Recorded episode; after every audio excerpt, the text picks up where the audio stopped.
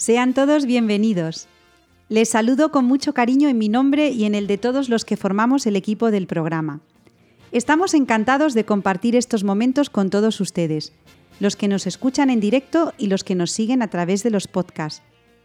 Estamos en Twitter y en Facebook, en la dirección arroba elgranomostaza.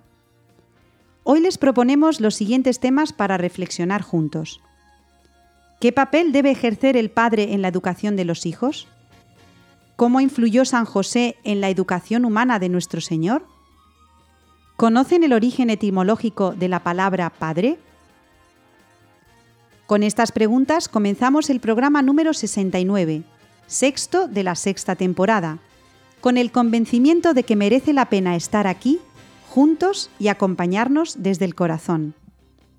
Saludos de todo el equipo, de Teresa Jiménez, Beatriz Hormigos, Victoria Melchor, Estanislao Martín y Belén Herrero. Además, me gustaría en especial agradecer a los voluntarios de Radio María que trabajan para que podamos estar con ustedes a través de las ondas. Un abrazo grande también para nuestros oyentes de las Islas Canarias y para los padres y abuelos que se acogen al patrocinio de San José. Os tenemos a todos muy presentes.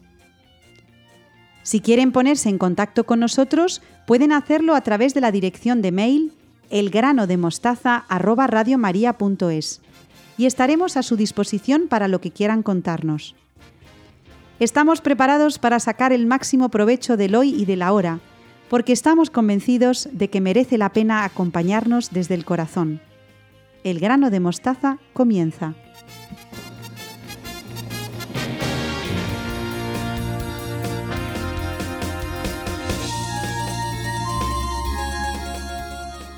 Me acompañan al principio del programa Beatriz Hormigos y Victoria Melchor. buenas noches, ¿cómo estáis? Buenas noches, Ana.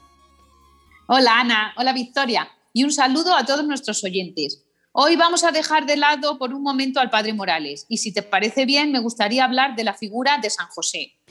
Pues Beatriz me parece que es muy pertinente, ya que estamos en el triduo de preparación para su fiesta y además en este año dedicado a la figura de San José.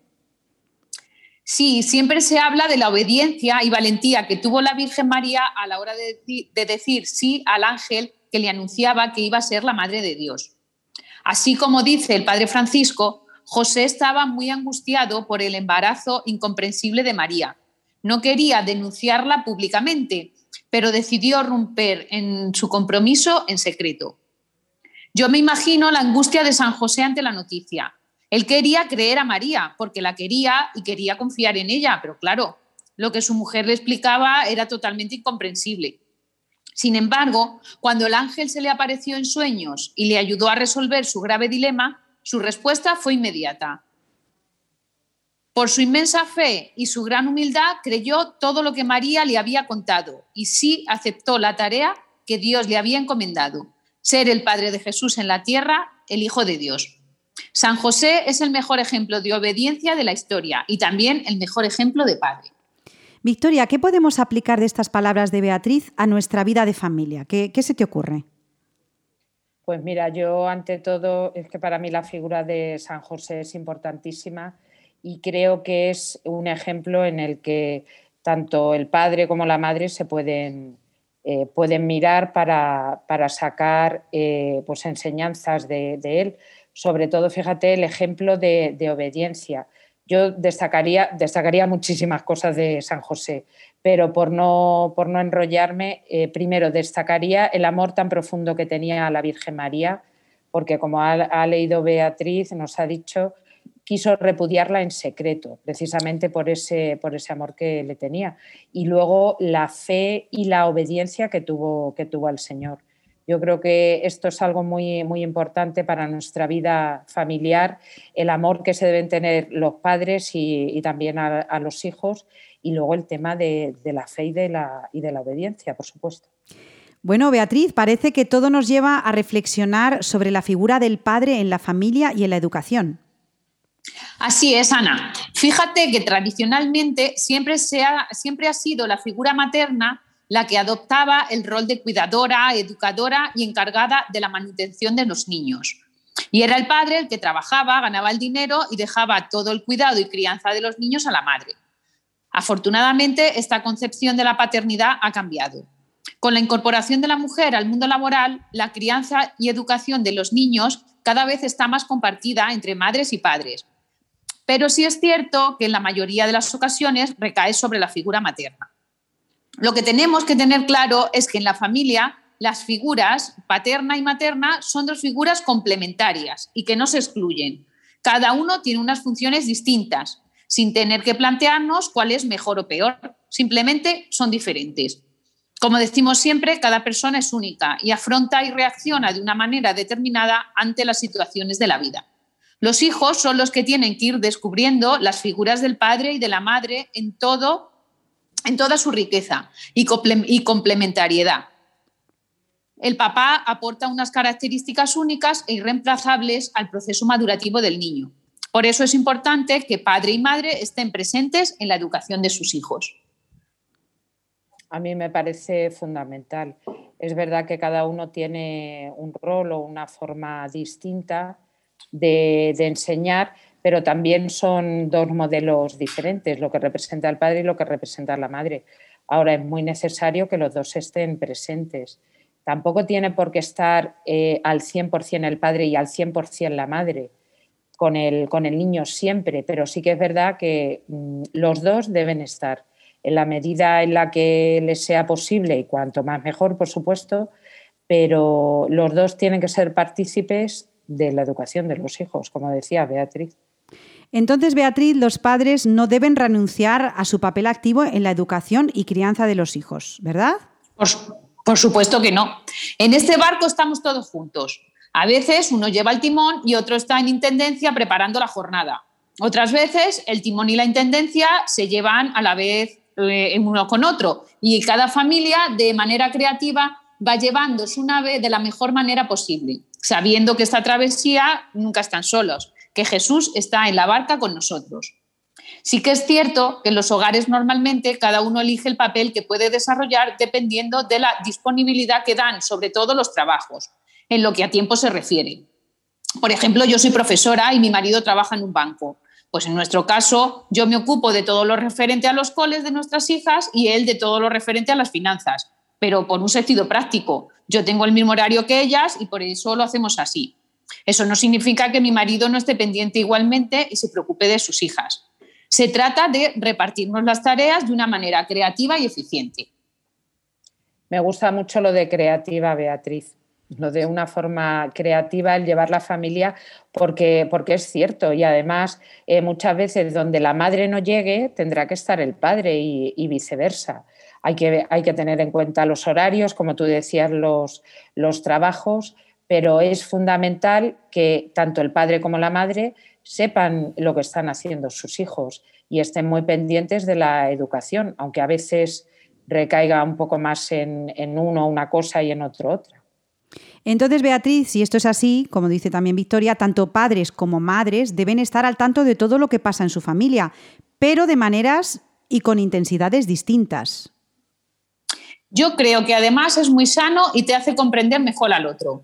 De hecho, cada vez vemos más parejas que por los trabajos es el padre el que se encarga de lo relacionado con los coles y sus hijos. Lo importante es llegar a un consenso en la familia y hacerlo pensando en qué es lo mejor para nuestros hijos, no para nosotros.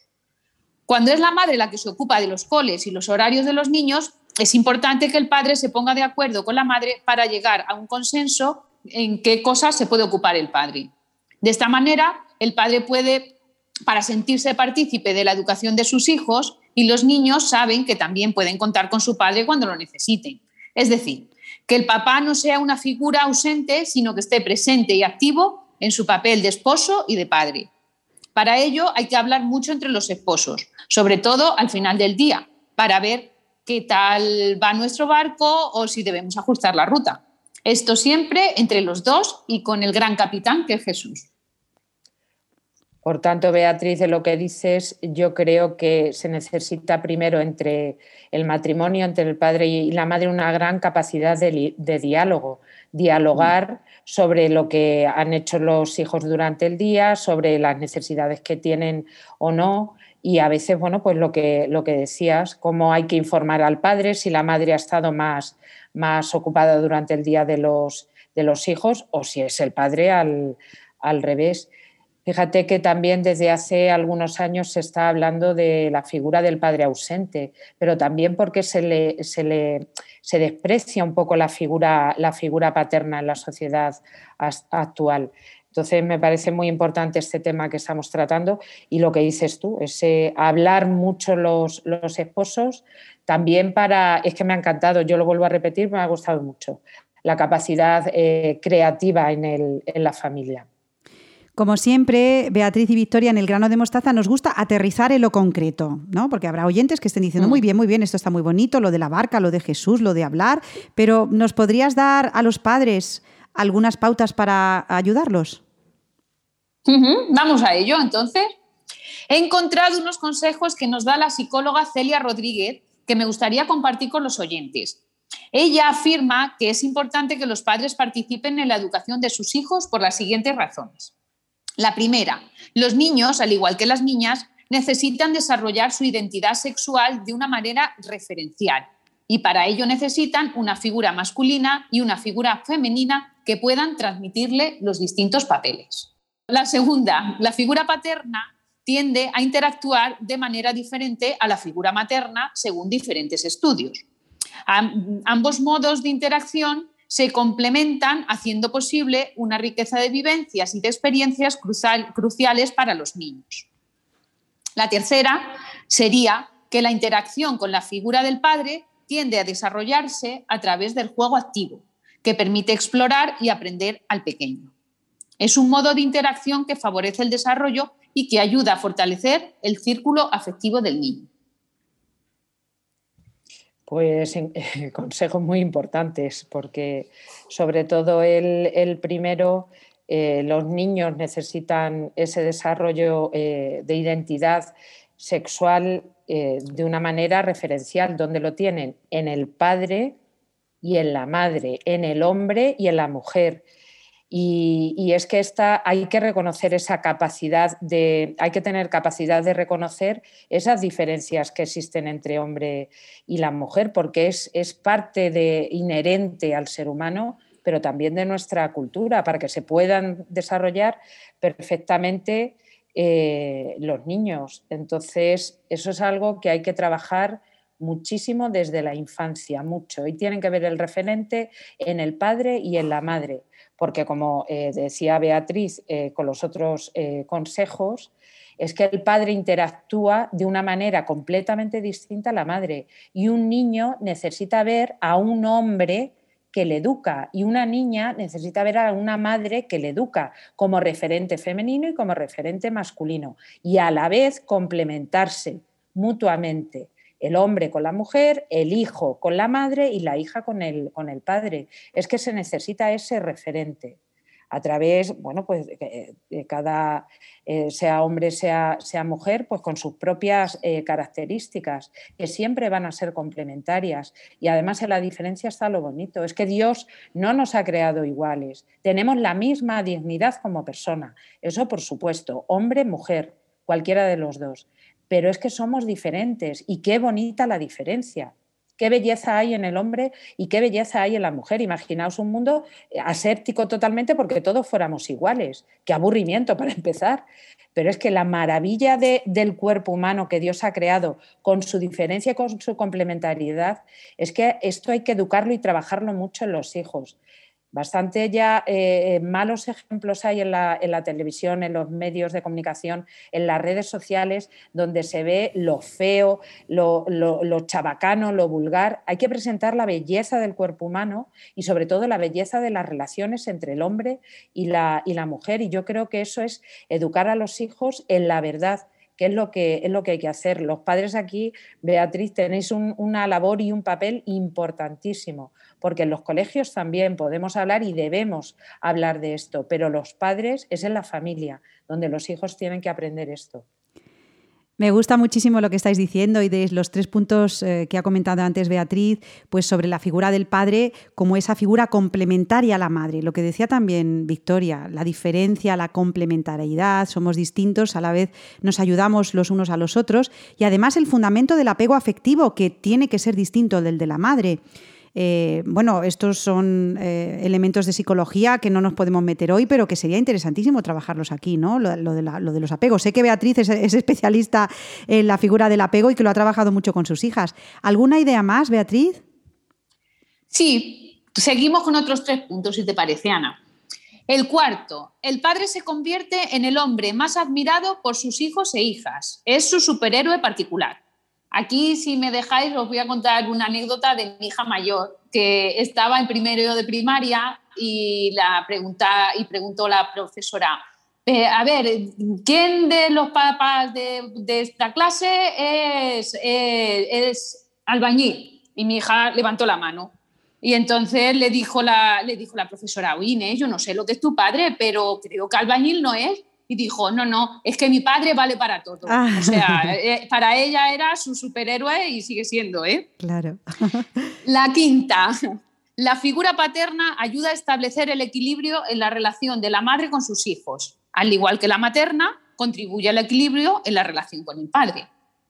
Y la sexta y última, la ausencia, el rechazo o insuficiente relación con la figura paterna tiene consecuencias negativas en el desarrollo de los niños les genera inseguridad, ansiedad, estrés. Sí, es que, bueno, ya desde hace tiempo estuve leyendo, eh, pues no, no hace mucho, es verdad que es un informe de 2015, pero, pero precisamente hablaba de esto, es eh, interesantísimo, eh, sobre la figura paterna, pero también de, cómo la ausencia del padre en la educación de los, de los hijos tiene unas consecuencias normalmente muy, muy negativas. Nos referimos a ausencia, claro, una ausencia querida, no cuando, pues, eh, por desgracia hay una, muerte y, demás pero porque bueno, hay padres que aún estando separados se hacen cargo perfectamente de la educación de, sus hijos.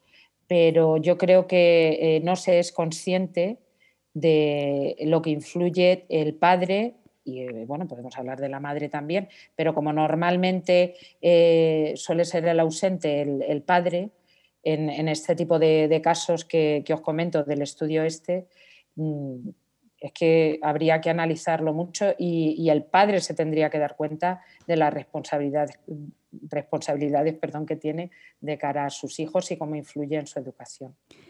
Bueno, solamente felicitaros. Qué maravilla el poder hablar con vosotras de lo alucinante que es el amor en familia. Lo decía antes Victoria, la belleza, presentar la belleza del amor humano, la belleza del cuerpo, de las relaciones, de, de esa vocación al amor a la que estamos llamados. ¿no? Somos muy afortunados de saber la gran vocación a la que hemos sido llamados, a pesar de nuestros defectos y debilidades que también sería caer en un gran error pensar en ese amor idealizado y romántico que no existe. ¿eh? Es una de las etapas del enamoramiento que también algún día, Beatriz, podríamos hablar de ellas.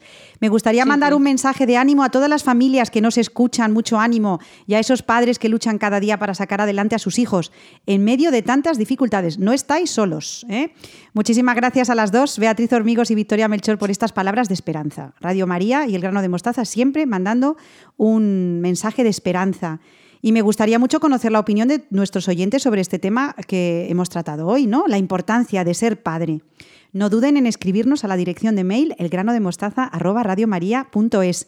Ánimo, Beatriz, ánimo, Victoria, en esta preciosa labor a la que hemos sido llamadas, la educación. Un abrazo. Muchas gracias, Ana. Gracias. gracias. Adiós. Adiós. No se vayan, que en un momento viene Belén Herrero. Ahí estás tú esperando la sentencia en silencio. Se alza un grito entre la gente que prefiere a un criminal antes que a ti. Y ahí estás tú tan llagado que cuesta reconocerte. Entre burlas, insultos, sin amor, sin amigos, hemos huido todos de la cruz. Pues yo también he sido uno de ellos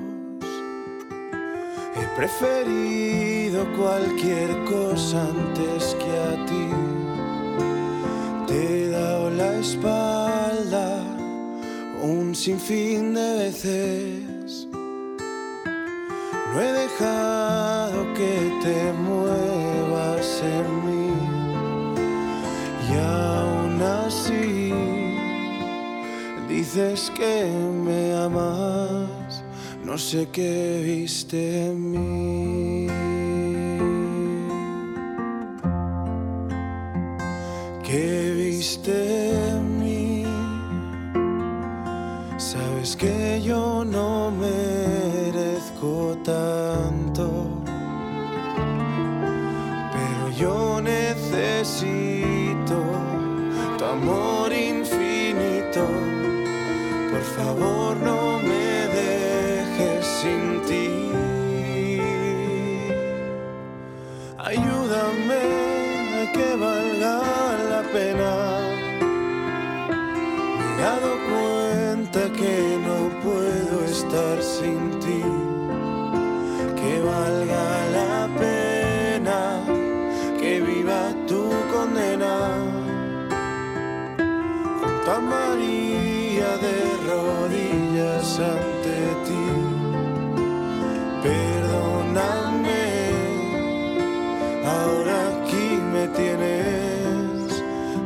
derramado a tus pies.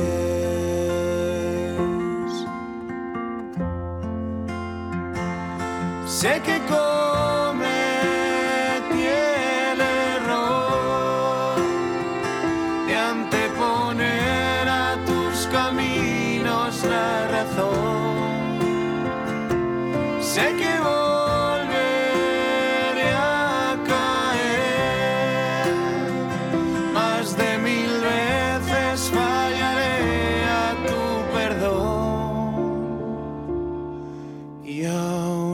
así dices que me amas, no sé qué viste en mí.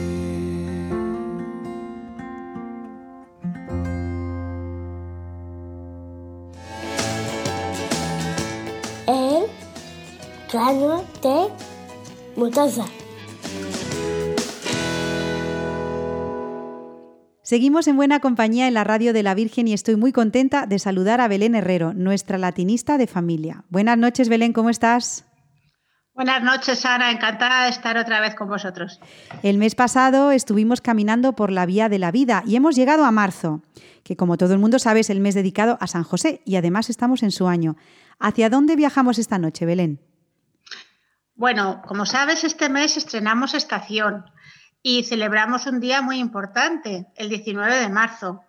Así que, si te parece, vamos a hablar un poco de la palabra padre y les dedicamos esta sección de tu programa a todos los padres. La palabra padre es muy bella porque además nos une a todos porque todos hemos tenido o tenemos un padre. Bueno, Belén, ¿y cuál es el origen de esta palabra?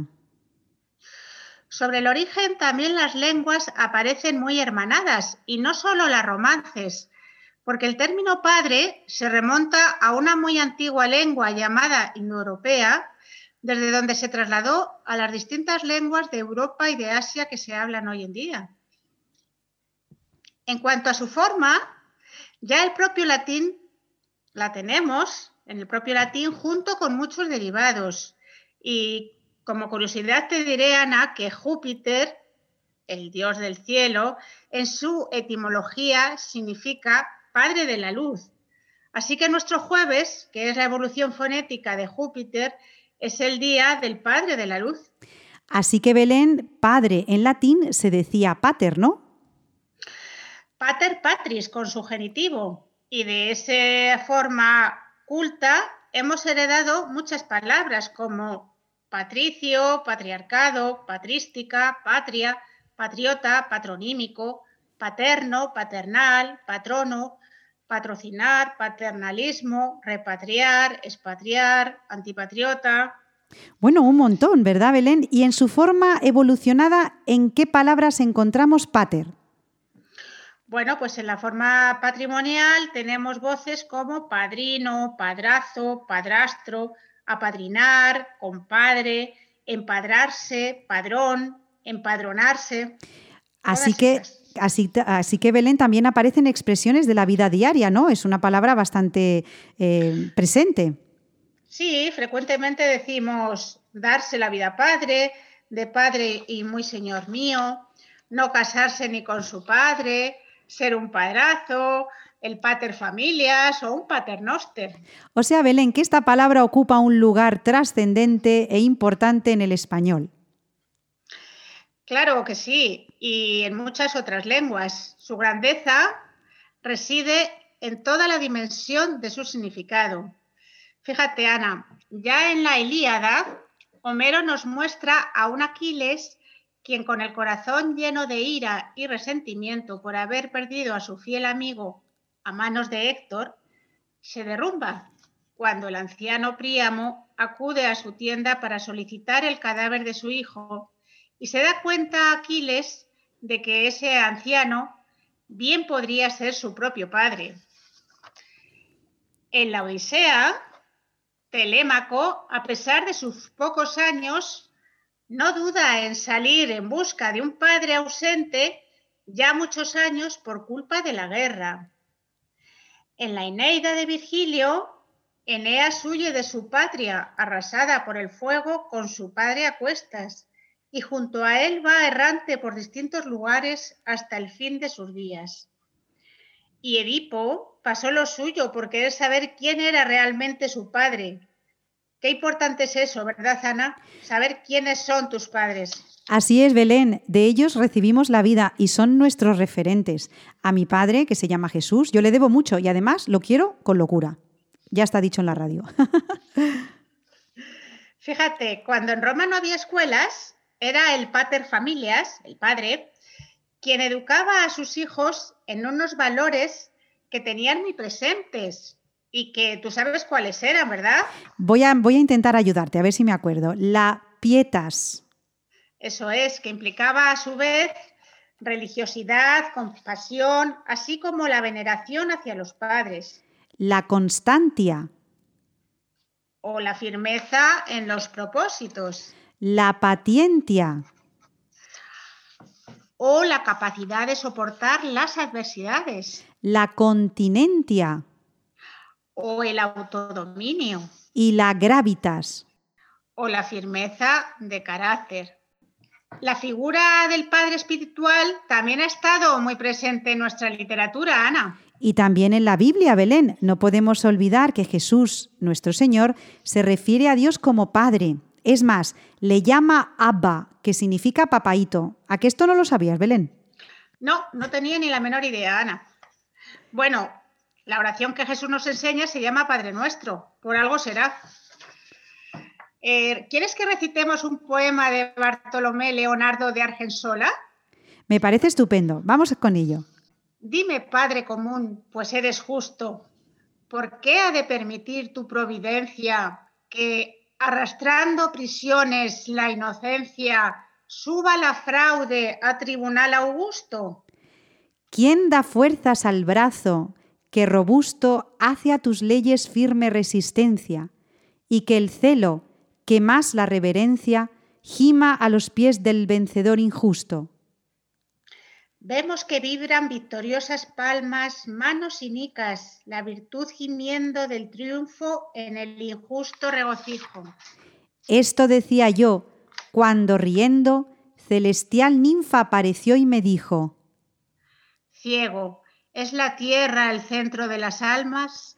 Bueno, Belén, como siempre, nos visitas en Radio María y nos traes poemas tan bonitos como este, que es, una preciosidad para irlo ¿no? desgranando poquito a poquito, paladeando, como nos decían nuestros profesores de literatura. Muchísimas gracias por este precioso poema, Belén. Bueno, y tenemos siempre muy viva la figura de San José, quien decide hacer como hijo suyo al Hijo de Dios. ¿Cuánto se puede aprender de sus actos, Ana? Su presencia constante en la educación de su hijo, la humildad, el trabajo por un hogar, su fidelidad inquebrantable, el silencio a través del cual meditaba para poder tomar las mejores decisiones para su familia. En fin, Ana, que estamos ante una palabra necesaria que puede marcar la vida de cada uno para bien o para mal, que es el principal referente del niño en sus primeros años y que lo va a acompañar en todo su camino vital. Bueno, y si te parece, nos vamos a despedir con unas hermosas palabras de un padre a su hija, a su hija Julia. Que la disfruten muchísimo. Un beso y hasta el mes que viene, Ana. Muchas gracias a ti, Belén Herrero, por llevarnos al origen de la palabra padre, en este homenaje tan necesario para todos los padres bajo el patrocinio de nuestro querido San José. Querida Belén, hasta el mes que viene, un abrazo y ustedes no se muevan porque en unos instantes se une al programa del grano de mostaza Estanislao Martín. Como un aullido interminable, interminable te sentirás acorralada, te sentirás perdida o sola, tal vez querrás no haber nacido, no haber nacido. Pero tú siempre acuérdate de lo que un día yo escribí pensando en ti, pensando en ti como ahora pienso. La vida es bella, ya verás, como a pesar de los pesares, tendrás amigos, tendrás amor, tendrás amigos. Un hombre solo, una mujer, así tomados de uno en uno, son como polvo, no son nada, no son nada. Entonces siempre acuérdate de lo que un día yo escribí pensando en ti, pensando en ti, como ahora pienso.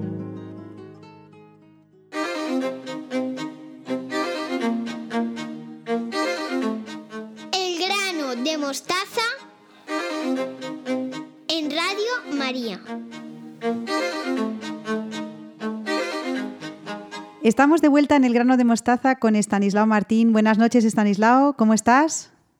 Buenas noches, Ana. Muy bien, estupendamente. Encantado de volver a encontrarnos otra vez entre nosotros y con los oyentes a los que saludo pues con mucho afecto, como siempre. Bueno, Estanislao, hoy hacemos un alto en el camino para dedicar nuestro programa a nuestro querido San José. Y yo quiero preguntarte cómo vas a enfocar tu sección. ¿Vas a relacionarlo con las virtudes, que es el tema que vienes tratando en los últimos programas? Pues mucha relación sí tiene con el tema de las virtudes, claro. Pero yo si tuviera que ponerle un título, elegiría el de San José, Padre y Maestro. O si se prefiere, San José, Educador. Pero Estanislao, claro, Estanislao de San José sabemos muy poquito, los datos que nos han llegado son muy escasos. ¿De dónde podemos sacar la información y que sea veraz? ¿Qué piensas que se puede ofrecer sin caer en invenciones más o menos bien intencionadas, pero muchas veces faltas de realidad? Pues es verdad lo que dices, Ana. Es cierto que apenas tenemos un puñado de datos sobre San José, lo que ocurre es que, fíjate, a las personas no se nos conoce solo por la información directa que podamos tener sobre ellas, ¿no? Yo diría que ni solo por eso, ni principalmente tampoco. A las personas se nos conoce sobre todo por nuestras obras. Por sus frutos los conoceréis, dice el Señor en el Evangelio. Y los frutos de San José Educador son el hombre Jesucristo en cuanto hombre educado, bien formado, que lo fue y mucho, con una perfección además única, claro. Jesús, en cuanto hombre que era, llevó el sello de sus padres durante toda su vida en esta tierra. Físicamente, todo lo que tenía Jesús procedía de su madre, porque no hubo ningún aporte biológico de San José, como nos dice la fe y como es sabido. Jesús tuvo que ser físicamente un calco de María, eso sí, en masculino, claro, con la barba propia de un varón, ¿no? Y con un cuerpo de un varón, con la morfología propia de un varón. Ahora bien, si físicamente eso tuvo que ser así, psicológicamente debió ser muy parecido a San José, que fue su modelo humano, su modelo masculino. Yo creo que no hace falta decirles a los oyentes cómo y cuánto influyen nuestros padres en nuestra personalidad. Jesús tuvo que llevar la impronta de San José por necesidad en todo lo que hacía, en su manera de hablar, en sus gestos, en sus reacciones espontáneas, en sus actitudes, en su manera de relacionarse con las personas. Bien, entonces, con esos datos que tenemos, que hay que contar con ellos, claro, ¿no? los que nos dan las escrituras, y sobre todo viendo cómo actuó, cómo se desenvolvió el hombre Jesús de Nazaret, yo creo que podemos hacernos una idea muy certera, diría más, muy elaborada de la acción educadora de San José en Jesús. Bueno, pues me has entusiasmado, de verdad, Estanislao. Ah. Así que vamos, vamos a ello. ¿Qué señalarías en primer lugar? La primera idea que me parece importante de cara a las familias es destacar que José no actúa en solitario, sino al unísono con María, su esposa. En esa información tan reducida que nos dan los evangelios, a pesar de su parquedad, hay un hueco para ver en José y en María un matrimonio perfectamente unido. Por ejemplo, San Lucas dice que sus padres solían ir cada año a Jerusalén por la fiesta de la Pascua y narra el episodio bien conocido de lo que llamamos la pérdida de Jesús en el templo, a eso de los 12 años. Le llamamos pérdida, pero no fue tal pérdida, claro, él sabía lo que hacía. Pues bien, recordemos lo que dice San Lucas. Terminada la celebración de la Pascua, María y José echan en falta a Jesús y comprueban que no va de vuelta en la caravana y que no está entre sus parientes y conocidos.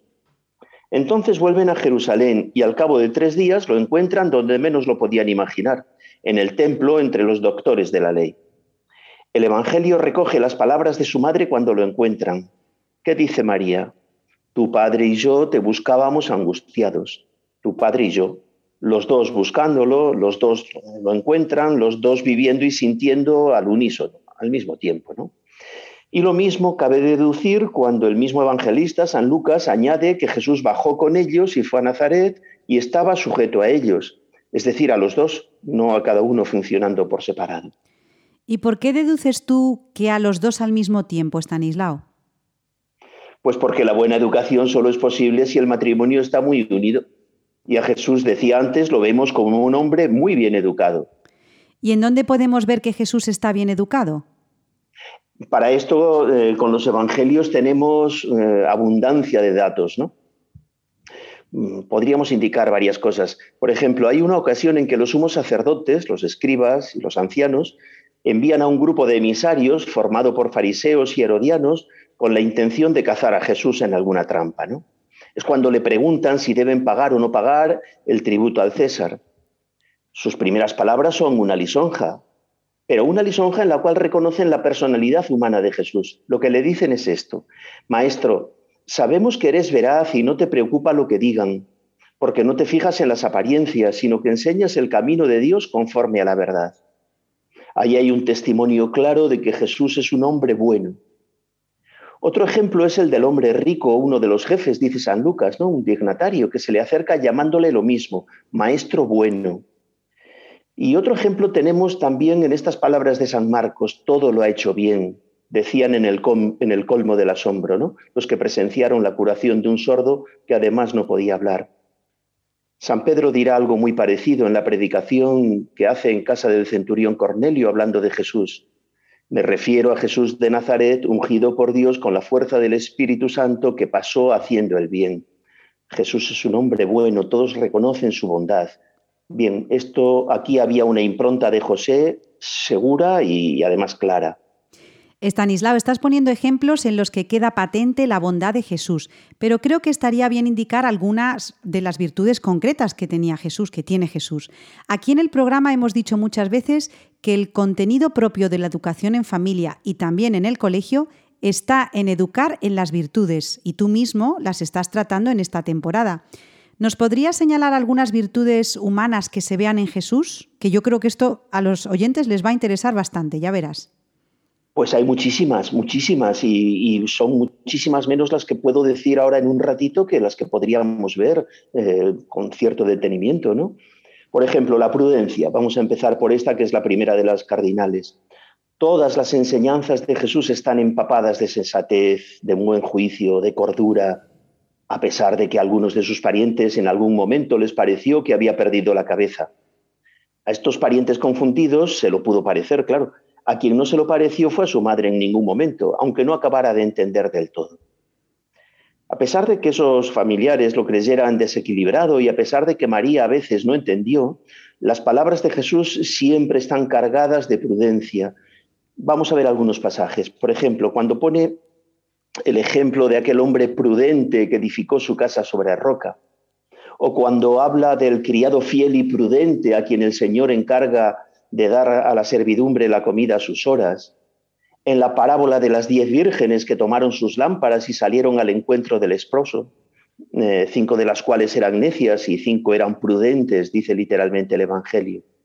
Bueno, ya ves, esto son solo unas cuantas pinceladas sobre la prudencia, pero el mismo recorrido podríamos hacer con la justicia, con la fortaleza, fíjate, a lo largo de toda la pasión, ¿no? La fortaleza, con la templanza, la moderación con que siempre eh, se condujo, ¿no? con la mansedumbre, la obediencia, anda esta, eh, la austeridad, la paciencia, la generosidad. Bueno, es, que sería interminable, Ana. Bueno, claro, Jesús, eh, Dios y perfecto hombre también. Es que, claro, estamos hablando con bueno, estamos hablando de Jesús, ¿no? Y hay una pregunta, Estanislao, que, que, tal vez algunos oyentes estén haciendo, porque por persona educada no entendemos solo la persona buena y virtuosa, sino también la que es correcta en el trato. Ay, Estanislao, lo que nos hace falta esto, la que sabe guardar las formas. ¿ah? Esto no está nada, nada de moda, ya te lo digo yo. ¿Esto también se puede decir de Jesús? Sí, sí, además me gusta esta pregunta porque quizá este aspecto pueda pasar un tanto desapercibido entre los que, bueno, nos gusta meditar las cosas que hizo y dijo el maestro, ¿no? Por lo menos me parece a mí que no es el más tratado.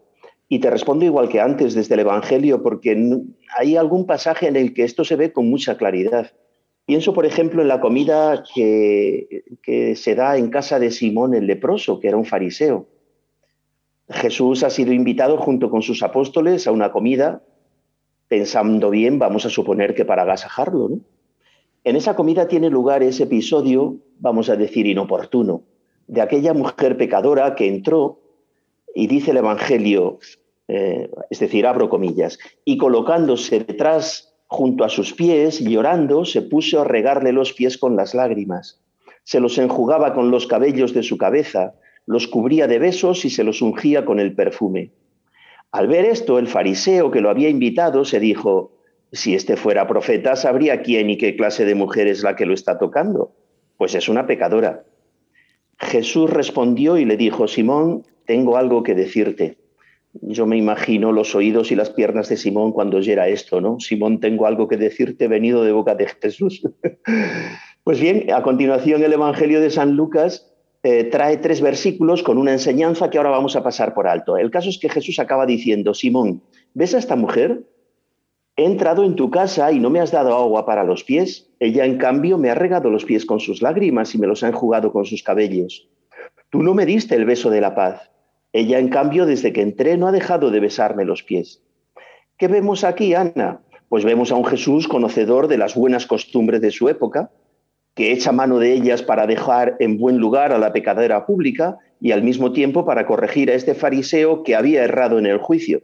Pues como tantas veces nos ocurre a, los demás, por cierto, ¿no? Bien, hemos dado unas pinceladas muy breves sobre, sobre sus actos de bondad, sus virtudes, las buenas formas. Podríamos decir lo mismo de las palabras, del lenguaje, de sus sentimientos, de la compasión, por ejemplo, ¿no? de su conocimiento del oficio de su padre, de todos los aspectos de su personalidad. Ahí está, como decía al principio, la huella de José en Jesús. Pero aún hay algo más que a mí me gustaría destacar, si pudiera, pues con letras muy gruesas, en negrita, ¿no? Eh, subrayadas y con el fondo en verde fosforito. Permitidme estas, estas exageraciones. ¿no? O sea que hay que llamar la atención de los oyentes ahora, porque además de todo lo que has dicho, esto también les va a encantar. Sí, claro, porque es que me, me refiero al trato con la mujer, ¿no? Un asunto que está tan en candelero en estos momentos, en esta época que estamos viviendo. Lo remarco así con todas estas cosas que he dicho por su actualidad y porque en todo lo dicho está el sello de José y de María, aunque es verdad que cada uno aporta la impronta propia de su sexo, ¿no? Eh, pero las virtudes, la bondad, los rasgos humanos de Jesús llevan el sello de los dos, claro, del Padre y de la Madre. Pero hay algo que le pertenece por entero a San José, y es esto, es el ejemplo de cómo se trata a la mujer. Jesús tuvo un amplio trato con muchas mujeres, tan amplio como chocante, por cierto, en su época, ¿no? Pues bien, el trato humano exquisito, delicado, acogedor, dignificante, que Jesús dio a las mujeres, nos está diciendo a voces qué clase de hombre era San José, qué visión tenía de la mujer y con qué finura las trató, empezando por la más sublime de todas, María, su santísima esposa. Una finura que le venía de ser como era un hombre santo, en términos bíblicos recogidos por el Evangelio, un hombre justo, dice San Mateo, ¿no? Lo mismo se dirá de, de Jesús, Jesús el justo, dirá San Pedro luego después. Bueno, a mí me parece que eh, casi nos hemos dado unas pinceladitas, pero fíjate qué tema más amplio y más bonito para ahora, precisamente, que estamos con la fiesta alrededor de la fiesta de San José y en este año tan especial. Bueno, Stanislao, yo quiero darte las gracias especialmente por esta preciosa sección que nos has regalado hoy sobre nuestro querido Padre San José, al que todos los que hacemos el grano de mostaza tenemos muy, muy, muy presentes y, le tratamos con mucho cariño, como un padre, ¿no? Ha sido una delicia conocer algo más de este gran santo y me han gustado, como ya sabes, cuando tú hablas, eh, que cojo algunas frases, ¿no? Que quiero compartir con los oyentes. Me gusta mucho cuando dices que eh, los frutos de San José Educador son el hombre Jesucristo, en cuanto hombre educado, bien formado, que lo fue y mucho, con una perfección única. Eh, dice San Ignacio cuando habla en sus ejercicios espirituales que hay que escuchar cuando se hace oración la voz irresistible del Señor. Es, es decir, eh, Estanislao, eh, Jesús es irresistible, es, el, el, hombre perfecto, ¿no? educado, bien formado. La gente cuando, cuando lo veía sabía que tenía delante la, la, ¿no? el perfecto hombre. Dices también, Jesús tuvo que llevar la impronta de San José por necesidad en todo lo que hacía, en su manera de hablar, en sus gestos, en sus reacciones espontáneas en sus actitudes, en los modos de relación con las personas. Has hablado de cómo trata a las mujeres, que lo aprendió seguramente, no tenemos duda, de su padre, San José. José no actúa en solitario, sino al unísono con María, su esposa. Qué bonito eso. Dice, la buena educación solo es posible si el matrimonio está muy unido. O sea, que son frases que son para enmarcarlas, ¿eh? Y dice, Jesús aprendió a tratar a las mujeres según José trató a María. Ahí está Nilao, me encanta, estoy, estoy muy emocionada. ¿Cuál de estas te parece, no sé, broche de oro para cerrar tu sección? Pues que llevó el sello de su padre en todo lo que hacía. Esto es que para mí tiene resonancias personales, ¿no? Porque Teresa, mi esposa, eh, para los oyentes, tú ya la conoces bien, claro. Sí. Muchas veces, de vez en cuando, me dice, eh, no sé si estoy viendo a tu padre o te estoy viendo a ti. Fíjate qué ese bonito. gesto, ese gesto es el mismo de tu padre esa manera de, esa reacción es la que yo he visto en tu padre, etcétera, ¿no? El que ha vivido con nosotros ya la última época de su vida aquí en claro, casa. Claro. Entonces, eh, bueno, quizás sea por esto, me permito esta licencia. Hombre, claro, personal, y un privado. homenaje, claro, y un homenaje para Sí, tu sí, padre. sí. Yo antes, cuando hablaba también con Belén Herrero, antes de hablar contigo, he dicho que quiero homenajear también a mi padre, que se llama Jesús. Claro, Y le quiero claro mucho y además Claro mi padre es mi padre y estoy muy contenta. Entonces, Claro. bueno, pues eso, cuando la gente viera a Jesús, diría, es el hijo de su padre. Qué bonito, ¿eh? El padre, Sí, sí. ahí está, precioso. Bueno, pues nada, Stanislao, muchísimas gracias. Esperamos escuchar a nuestros oyentes sobre lo que opinan del tema de San José como padre y como maestro. Y para ello, pues tenemos un mail, una dirección que es elgranodemostaza.radiomaria.es. Y a ti, Stanislao, como siempre, te mando un abrazo muy grande, Stanislao Martín, y te emplazo hasta el mes que viene. Ya nos vemos en abril. Muy bien, pues muchas gracias. Un saludo para todos y para ti también. Ese mismo abrazo. Adiós, Stanislao, adiós. Adiós, adiós. Hoy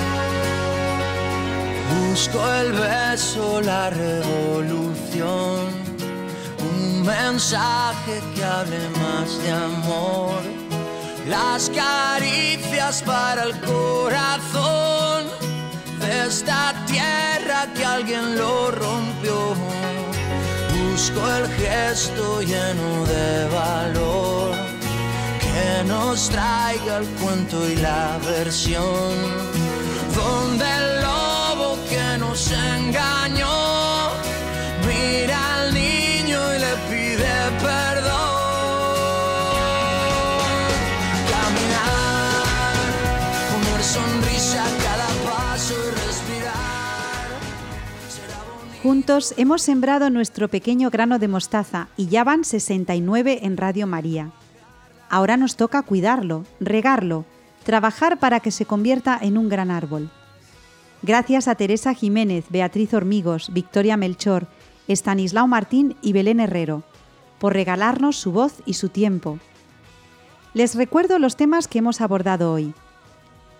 El papel fundamental del padre en la educación de los hijos, la figura de San José como padre y educador, y el origen etimológico de la palabra padre.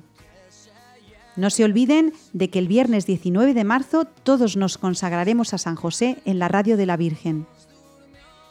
Nosotros nos vamos ya y nos volvemos a ver el próximo 14 de abril de 2021. Pero ustedes pueden quedarse en Radio María, porque es la radio que acompaña el corazón. Seguimos a su disposición en la dirección de mail elgranodemostaza@radiomaria.es. Les dejo con los servicios informativos. No se olviden de que los llevamos a todos en el corazón. Adiós.